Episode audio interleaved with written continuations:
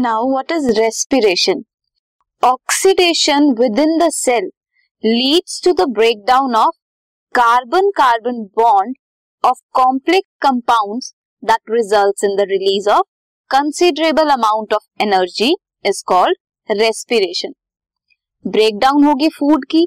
Food किससे बना है? कार्बन कार्बन बॉन्डिंग है मैक्रोमोलिक्यूल से उनसे बना है। तो जब उन कार्बन कार्बन बॉन्ड के बीच की ब्रेकडाउन होगी, उसकी वजह से एनर्जी रिलीज़ होगी इस पूरे प्रोसेस को कहेंगे सेलुलर रेस्पिरेशन। कौन से रेस्पिरेटरी सब्सटेंस यूज़ होते हैं? सबसे पहले रेस्पिरेटरी सब्सटेंस क्या होता है? रेस्पिरेटरी सब्सटेंस वो कंपाउंड्स हैं जो ऑक्सीडाइज होते हैं during respiration.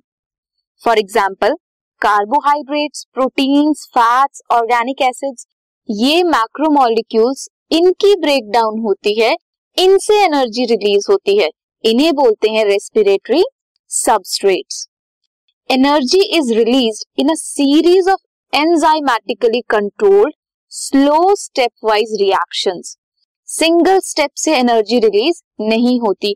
बहुत सारे मेटाबॉलिक रिएक्शन हमारी बॉडी में काम कर रहे होते हैं। कुछ रिएक्शन एनर्जी लेते हैं और कुछ रिलीज़ करते हैं।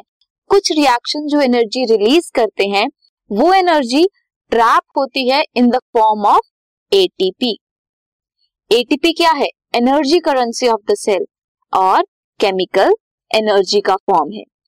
ATP energy currency of the cell की तरह एक्ट करती है and is utilised in various energy process requiring processing of organisms ATP use हुआ। एक सेट ऑफ़ रिएक्शन ने एटीपी रिलीज़ किया। दूसरे रिएक्शन ने उस एटीपी को यूटिलाइज किया किसी पर्पस के लिए या प्रोसेस के लिए।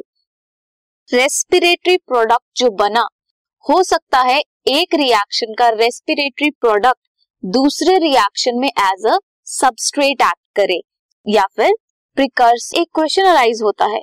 Do plants breathe then the answer is yes plants do breathe they require oxygen and give out carbon dioxide for the process of respiration plants के पास टोमाटा होते हैं लेंटिसेल्स होते हैं, जहाँ से ये गैसियस एक्सचेंज होता है ऑक्सीजन एंड कार्बन डाइऑक्साइड का।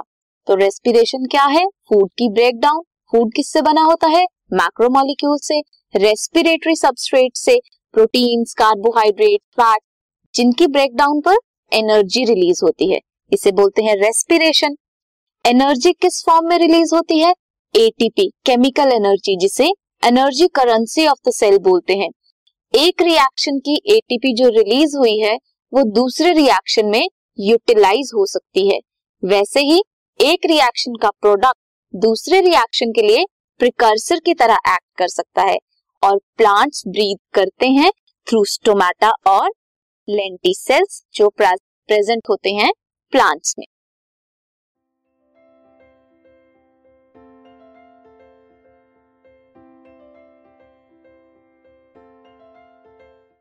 This podcast is brought you by Hub Hopper शिक्षा अभियान अगर आपको ये पॉडकास्ट पसंद आया तो प्लीज़ लाइक शेयर और सब्सक्राइब करें। और वीडियो क्लासेस के लिए शिक्षा अभियान के यूट्यूब चैनल पर जाएँ।